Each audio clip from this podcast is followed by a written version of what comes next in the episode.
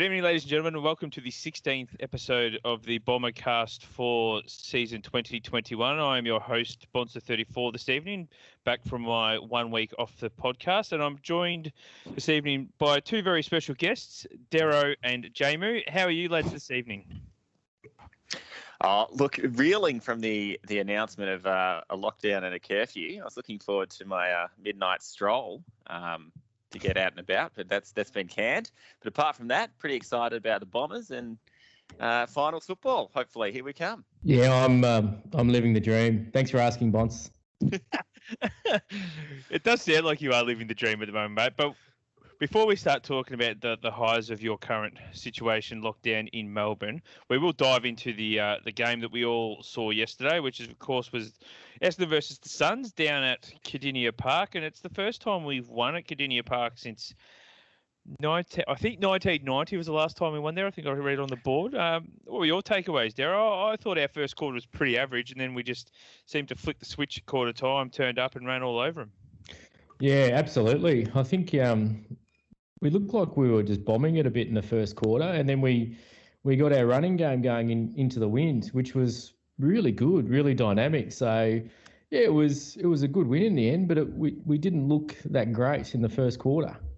Yeah, look, it was the wind. Apparently, that's what we were told again and again and again by the inane commentary. It was all about the wind mm. in the first quarter that we didn't capitalise on it. So that was um, what I think was the problem in the first quarter. But I think also from memory bonds, it's uh, I don't think we've ever played there twice in the one season. No, I'd be surprised if we had before because obviously we haven't had to have a game relocated. So I don't think anybody other than Geelong's actually ever called that a home ground prior to COVID. Well, that was one of the uh, stats that was announced by the Menses in the commentating box, which did strike me as an odd thing to latch onto. But yeah, you're right. I just want to talk about the win because it was mentioned on our board, and it was it was something that I actually thought while I was watching the game.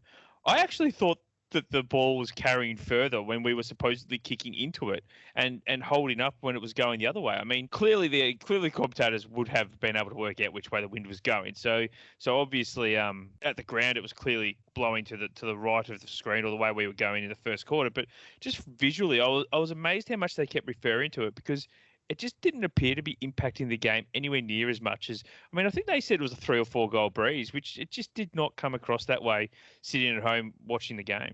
I think Chris Johnson did try to say it quite a few times, but they had his mic down turned turned down so low that no one could hear him. He's an odd one, that one. Not going to get into it now, but every time I see him, he, he yeah, there's there's just I don't want. Yeah, best not say anything. Actually, he's just very quiet. I think is the is the way is the way to put it. He's quietly spoken, and it just doesn't seem to have the, the personality to, or the exuberance, I suppose, to to be a commentator. Which I suppose I grew up with Dipper in the nineties, um, and I don't know who you two grew up with in the sixties doing the.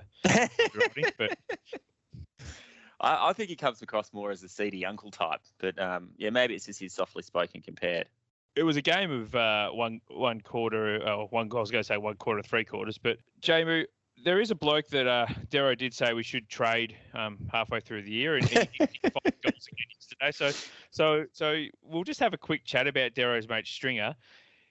He's just unbelievable when he's in full flight. He, he on, I mean, I know we say that regularly, but he just does stuff that you just sit back and go, how the hell did he pull that out of his ass? And he's doing it on a regular basis, week to week, right now. Oh yeah, he's he was amazing again, and and I think some of the the uh, the, the efforts that he he does that kind of don't fully get rewarded all the time are pretty big as well. But for such a for such a unit that can do such awesome clearance work and then get into the forward line, bang a couple of goals through, and then back to the uh, clearance machine. He, it, it's amazing to watch him. He's a freak. He's a freak. And I'm glad we didn't trade him halfway through the year, Bonds. I think that was fantastic. I think at the time you were trying to make a point, but I, uh, I think at the time you might have had a couple of daddy juices and the point wasn't coming across as clearly as you thought it was. Is that a, is that a fair is that a fair summary?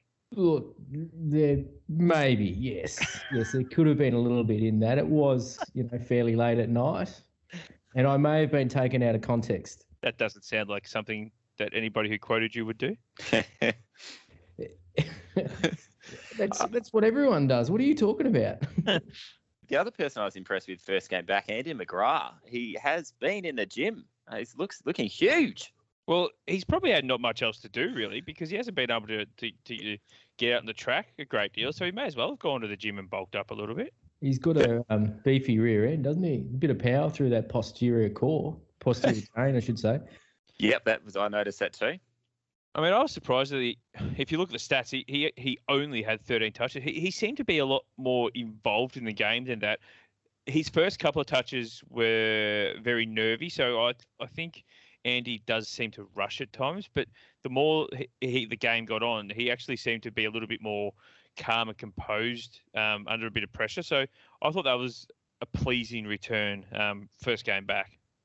I'm surprised it was only 13 touches. That's um, he did look like he was in amongst it a lot more than that. The other bloke I thought played well again uh, yesterday, and he's done it a couple of weeks in a row now, and that is Sam Draper. I thought he took Zac Smith to the to the cleaners yesterday. Um, it certainly gave us the presence that we needed in the midfield, and uh, he just, he does love going for a run though, doesn't he? Uh, Yeah.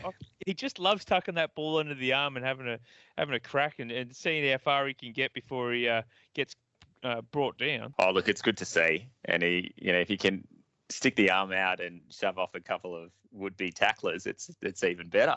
But he's great to watch. He is just someone that for the next 10 years is going to be awesome to sit back and watch. If he could learn to kick, it would be even better. I think someone posted somewhere that they thought he'd be in calculations or, or in the in the running as an All Australian maybe next year. Uh, if he keeps up the form of the last couple of weeks, 100%, I agree with that for sure. Yeah, that would be exciting. I mean, the league does seem to have a few decent young ruckmen getting around. I mean, I know he took English to the I don't want to say to the cleaners because I've just said it, but I'll say it again. Took took English to the cleaners last week, but English is a, is a pretty exciting young ruckman. Um, Jackson from Melbourne's another one.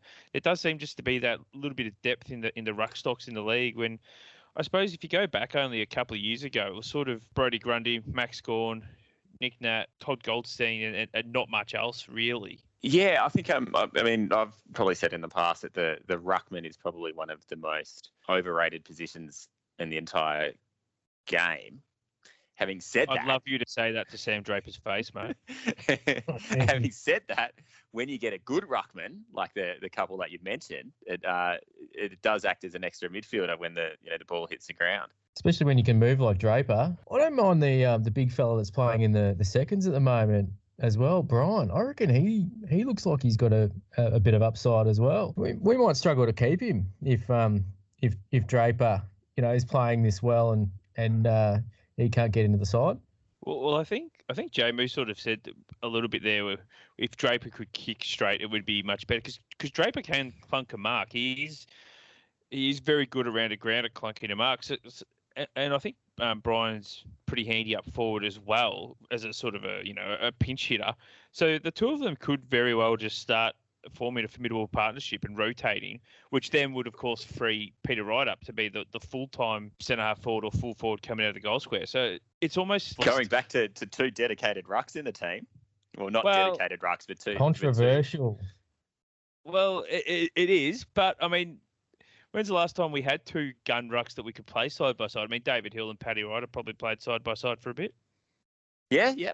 I think uh, David Hill was great going forward. I mean, Paddy got his chance when, when Hill did the um the knee on Anzac Day that, that time. That was yeah, did very well. But I wouldn't be against it, especially if um you know I mean Draper's no slouch around the ground. He'll he, he'll get his hands dirty and tackle, and yeah, if he could go forward and have a little bit more confidence in his kicking, then it could be a, it could be a game changer. Yeah, and, and I like I like that you mentioned his tackling because I th- I said on the board a, a few weeks ago that I'd like him just to be that little bit harder. Um, I, I thought a couple of times he was very very aware of his size, and as such probably wasn't driving the tackles as hard as as he could. But uh, you know you don't want the Shane Mumford style thumping thumping blokes behind play, but. I just thought he could hit blokes a little bit harder, and I reckon the last couple of weeks when he's laid a tackle, he's really made sure that the midfielders have felt it when he when he's hit them. Yeah, look, he doesn't mind shoving guys, but yeah, the, the, the I, mean, you'd hate for him to see some of the um, you know suspensions for sling tackles or illegal tackles or, or dangerous tackles and think, oh no, I better back off. That would be that would be terrible. But potentially that's what's happened. Yeah, it's probably gone a little bit too far, hasn't it? Yeah, well, if you look at the Hawkins one, and, and we'll just we'll just diverge slightly here. But the Hawkins one, to me, was just it, it's a good footy tackle. He, he, he's come from behind. He's chased the bloke down. It's unlucky that what's happened, but it's still just a good footy tackle. Yeah, I agree. I agree. I think some of those um, reports for dangerous tackles, sling tackles, I, I fail to see how they can be reasonably called dangerous with intent. You know, things happen accidentally, but yeah, it's it's stunning. I think that'll quietly, hopefully, quietly just you know peter out, and we won't have them. Well, if you want to talk about sling tackles, I think you look no further than what we saw last week when you know Redman got done for his, and poor old Merrett was thrown like a rag doll, and it, it was just called play on. I mean, the inconsistency in, in the tackles, yeah, you, you sort of you can you can almost you don't want to excuse it from a game day point of view, but you, you can almost excuse it from the game day point of view because it's it's happening live and you got seconds to react. But Michael Christian has all the time in the world to review those tapes, and he is making some unbelievably inconsistent decisions. Oh yeah, it's crazy. I mean, looking at those two that you mentioned, Redman and Merrett, the the the Merrett one, the fact that it wasn't picked up by the um, match review panel is is is crazy. I think the uh, the inconsistency must be driving the fans wild, and and just in that game, it's a pretty good example too, Bonds, of the inconsistency. You've got two very very similar tackles. One guy gets suspended for a week, and the other one isn't even looked at. I mean, it's incredible. And then the week before, Buddy Franklin, you know, elbow elbowed a bloke in the head, and uh, and and got off. So it's pretty yeah. hard to understand how it all works, to be honest. It, it is. I will just say the one with Buddy though, because it get, did get mentioned a lot. Was was Christian actually did suspend Buddy? He got off the tribunal, same as Redman. So that one's probably a little hard to understand how the tribunal actually let him off.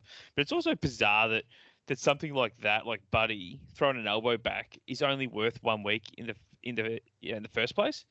I mean, I know they've got their point. They put this point system and grading system in to make it simpler, but they seem to have made it more confusing because some incidents like Buddies are graded as medium, and then Redman's is also graded as medium, when clearly one is much worse than the other. Yeah, I think anything that happens in the act of playing football, such as a tackle, cannot be viewed in the same way as something that happens outside of playing football, like throwing your elbow back at somebody's head because they're upsetting you a little bit. The fact that those two incidences aren't treated differently is is astounding. Yeah, spot on. I will just bring us back to our game yesterday. One of the things I um noticed, especially in that second quarter, was we had a lot of crumbing goals yesterday from from our our, our sort of medium to, to small forwards. I mean, Guelfi, you know, how good was Guelfi's first goal in that, in that second quarter where he literally just read it off the pack, streamed through, and by the time the Suns realised what had happened, he was 15 metres in space with an easy easy shot on goal. You know, Waterman read the pack in the in the goal square and snapped that one.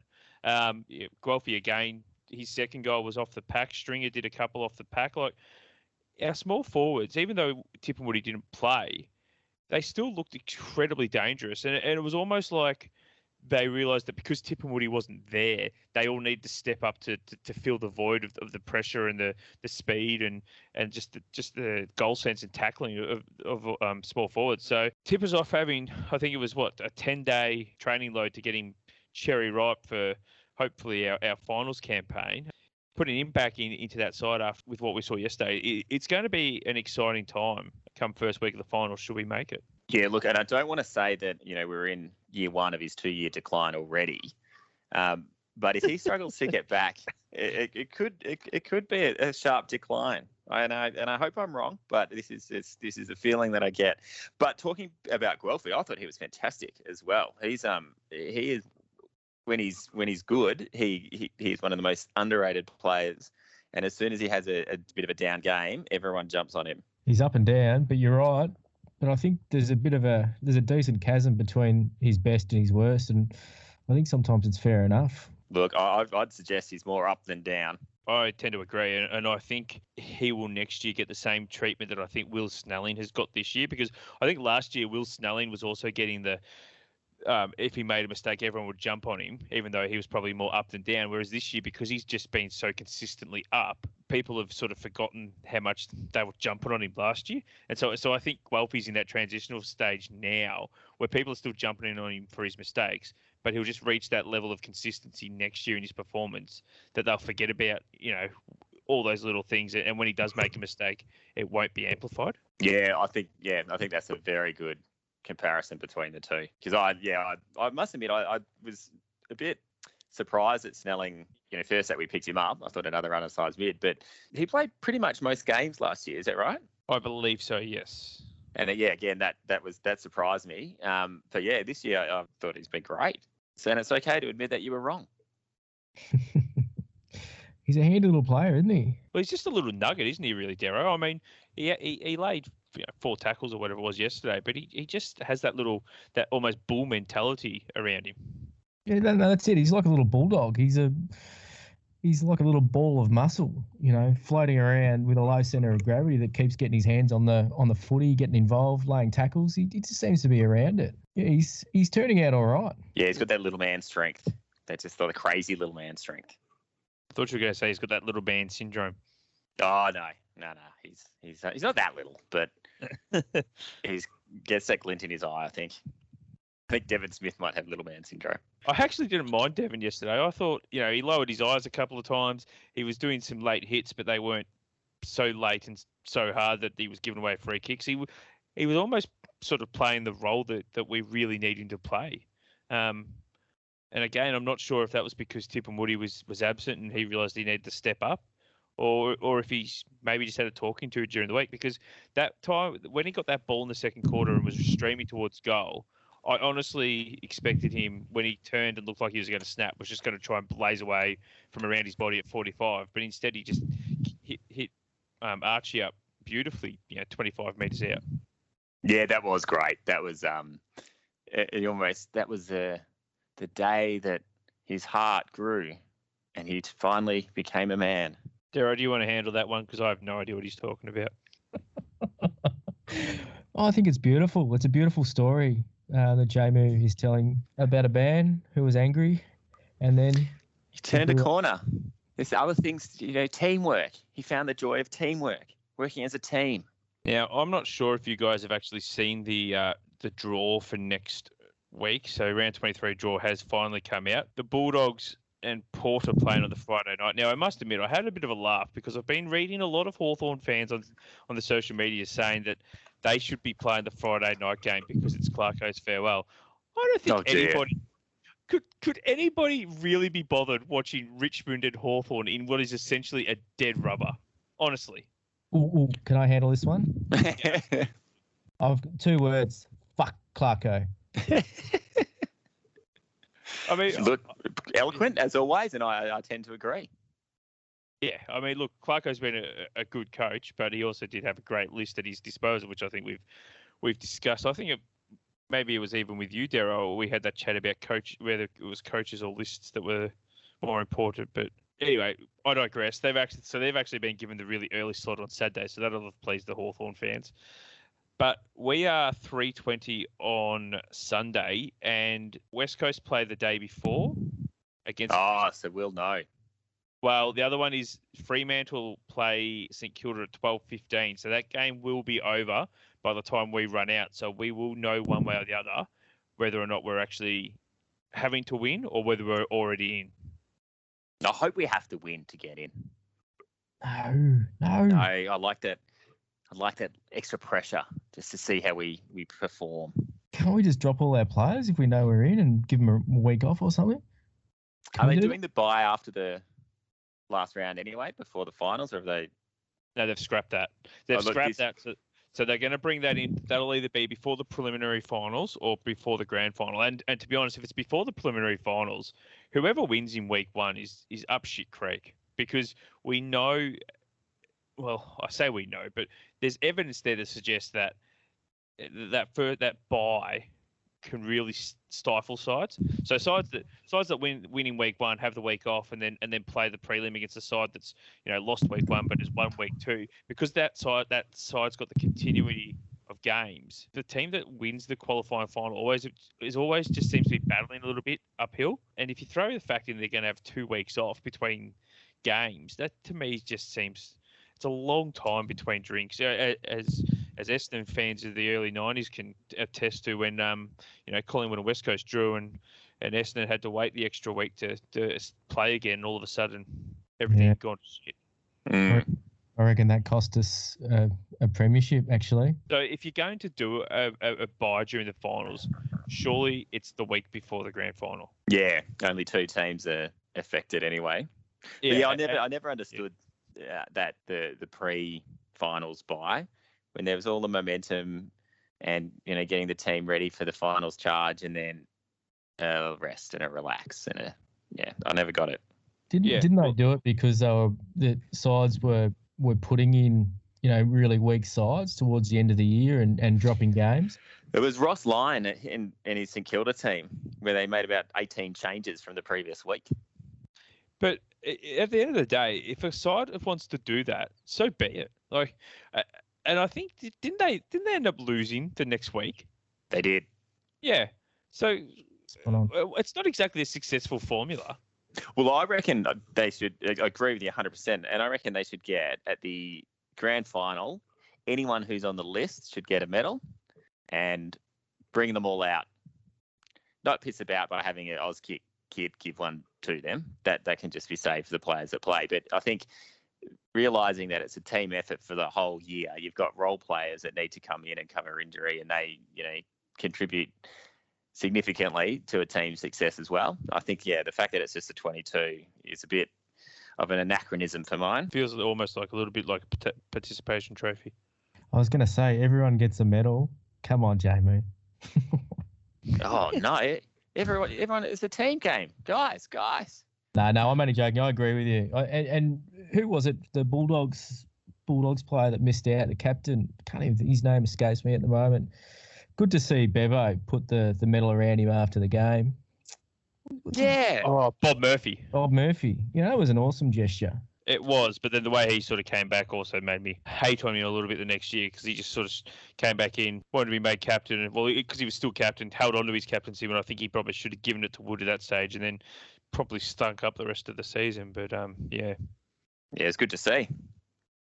Uh, now I will just say though, it would be nice to actually win the last round. So I know, I, I think was it who who's- was one of you said that it doesn't really matter if we if we don't win the last game if we don't have to to play finals. You don't want to go into a final series on a loss, do you? Especially to Collingwood. No, I want us to be in the position where we have to win, where we, yeah, yeah, yeah, where and we have to win. We Uh, win, yes. we carry form in, and you know, that would be my ideal. Yeah, as long as no one gets injured. Actually, it'd be interesting to see whether Caldwell gets a run this week too. Be good to get get some game time into him. Yeah, I wouldn't be against that. Yeah, well, him and him and uh, Baldwin seem to be the standouts from that report that we saw coming out of the scratch match. I think uh, you you got to think it'd be a bit too premature for Baldwin, but Caldwell was was starting 22. No, if Sheedy was coach, he'd bring Baldwin in. The last time we actually won our last three games before finals was 2002. oh man, I mean, we haven't played a great deal of finals series since then, but yeah, we actually haven't actually gone in on a massive winning streak. And before that, it was back in 1999, which um, you know, we I don't actually think they've played a final series that year, did they? not that I can recall.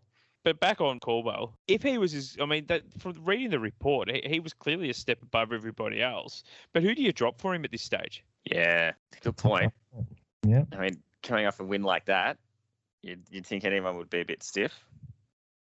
I mean, I, I actually think to bring back Tipungwuti, if well, if we it depends on when Tip is fit, but if they bring him back this week, they'll probably have to drop someone like like Dylan Clarke, who I don't think's done a great deal wrong since he's been brought back into the team.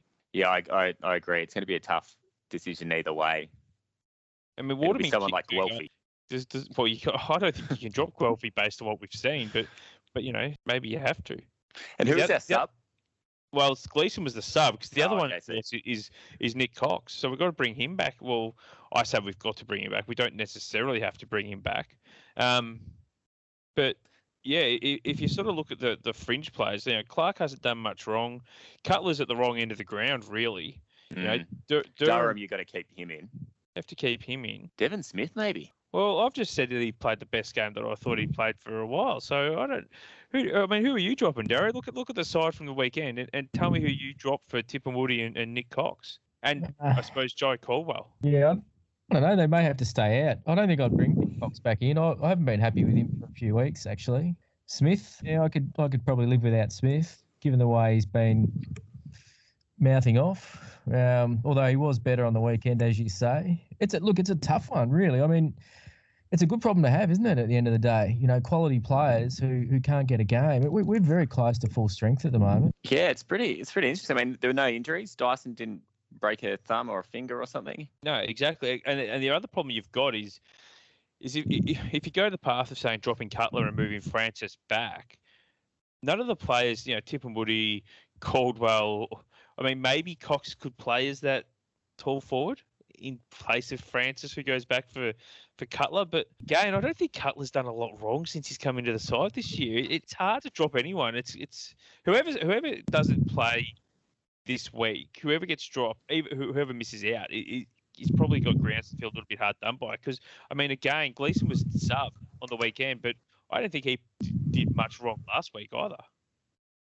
He played his role, and that's the thing. People are coming in and playing their role. I think that's the that's the big thing that, that I'm taking away from this year, Bonds. Now you sort of raised it to an extent, they you can bring guys in and they're they're capable of playing a role. And last year, some of these guys really weren't setting the world on fire. And, and someone like Gleeson, yeah, struggled to get a game all year, came in, did a job. Cutler's the same. So it's it's tough. And look, that's exactly why they should all get medals on grand final day. Yeah, no, you're yeah. right. You, you've, you, yeah. I'm on it yeah, all right. I'll, I'll, concede and say that you're exactly you're 100 percent right, and they should absolutely get uh, get the medals on grand final day. All right, it's uh, settled. We've got a quorum. Um, motion carried. Yeah, oh, so I'm just still looking at this side trying to work out who the hell they're going to drop. But yeah, good luck. Good luck to the coaches. Um, because the because the other bloke, uh, we probably can't bring him back, but I would have loved for him to, come back for one last tilt to the finals. Is is Hooker? But there's just mm. there's just no way you can bring him back in based on his exposed form before he was rested, omitted, whatever you want to call it. You, you just can't bring him back, surely. Look, not on the base, uh, you know, after after that game, after that performance, uh, such a high scoring game as well. It's not as though we're we're wanting for forward options. Francis has done all right too, hasn't he? He's, he's shown a few glimpses. Is he the direct replacement for, for Hooker at the moment, do you think, or is it Big Right? I think it's a combination because, I mean, I didn't see Hooker getting up the ground as often as you see probably Wright and, and Francis. I mean, Hooker still went up the ground, but but he's played very much closer closer to uh, closer to goal. So I actually think Wright and Francis are probably rotating a lot more than than Hooker and, and Wright did on in in that role. And then you've got to fit Jones back in there. Well, he is he done for the year, or is he coming back? Uh, I don't think he's done for the year. I think there was a there was a chance, not this week, but they'd have you'd have to bring him in for a final if we make it and he's and he's ready. Well, that's why I'm thinking about Cox because the experience, you know, again, he's the future. Yeah, absolutely. And then there's there's no there's no one really else that you'd be wanting to drop because they're not the future. And still a very young side. Yeah, still what what were we, 24, uh, still, yeah, just under 25 years old in, in average. And we actually didn't have anybody above 30 on the weekend. Yeah. So uh... I don't think we've had anyone above 30 probably uh, once Hooker was gone. I'm not too sure there. There would have been too many others. Uh, Rakus would be the other one we've played this year above 30. I don't think there's too many others. Oh, Phillips, maybe. Is Phillips over 30? Is he that old? No, Been around that long? Yes. Andrew Phillips is above 30. Maybe not. Maybe I'm just making that up and off the top of my head. We'll get Beery, we'll get Beery to um, stat check and then he can edit in. Yes, Andrew Phillips is above 30. Or no, Andrew Phillips is not above 30. Look, I do know he was uh, born in 1991. So, um, so I'm, that I'm, would I'm, make him almost 30 at least. So I'm borderline. No, July. he is over 30. 3rd of July, 91. Uh, yeah. So now you tell me Beery, oh. Beery won't edit it into to uh, have my beef, beef uh, above or below. I'm not sure Barry would have edited that in for me anyway. Are you good, old man Phillips? Yep, is uh, 30. I didn't think he was that old. There you go. Yeah, that's surprising. Well, that's going to be helpful because it means uh, we can trade him off for a first round pick. uh, have, have, your mate the twos as our number one backup ruckman, Darrow. Yeah, winning. Well, lads, the last thing I want to talk about is is if we make finals, Would you rather Brisbane or Sydney? I'd rather Brisbane purely, purely to be able to, um, you know, beat Brisbane and players that play for Brisbane that used to play for other teams. That would be my say, ideal that 'cause you wanna- scenario. is that because you want to beat Brisbane or because you want to beat he who shall not be named? Ah, look, I'm, I'm I'm petty enough to admit that. Um, yeah, it is that because I want to beat Daniher. Although I do think that would be quite quite hilarious that um, you know, he's left to go to the team that finished what first on the ladder last year and looking for some success, and we bundle them out in the finals. That would be brilliant. I think that would be the perfect scenario. From a footballing point of view, though, you'd rather Brisbane over Sydney. I'd rather Sydney for sure. I reckon Now we I'm, going all in on Brisbane. Well, well It's, the uh, other one is because Sydney. I mean, the Sydney game won't be played in Sydney. There's there's no chance that the final will be played in Sydney. So we could end up getting a home game against Sydney. Oh, okay, that is- would be nice. Is the other way to look at it. but it would be nice to beat Brisbane because of Daniher. It, it would be, and, and, and you're right. I just think from a footballing point of view, we probably want to play Sydney. However, there is the third option in that the Bulldogs can still fall, so they can fall to fifth, and we did just beat them two weeks ago. Yeah, true. But we still consensus that if we had the uh, pick of the three, we'd take Brisbane for the story Yeah. or Sydney for the footballing point of view. Now bugger it. Brisbane for the story. Alrighty, lads. Well, I think we've uh, I think we've managed to fill our allotted time this evening. Uh, we don't want this to run too much longer. So thank you both once again for coming on this evening. Always a pleasure. Absolutely a pleasure. Thank you. And we will have another chat next week, and hopefully it will be to discuss the upcoming final series uh, for the Essendon Football Club. Thank you once again, ladies and gentlemen, for listening, and have a lovely evening.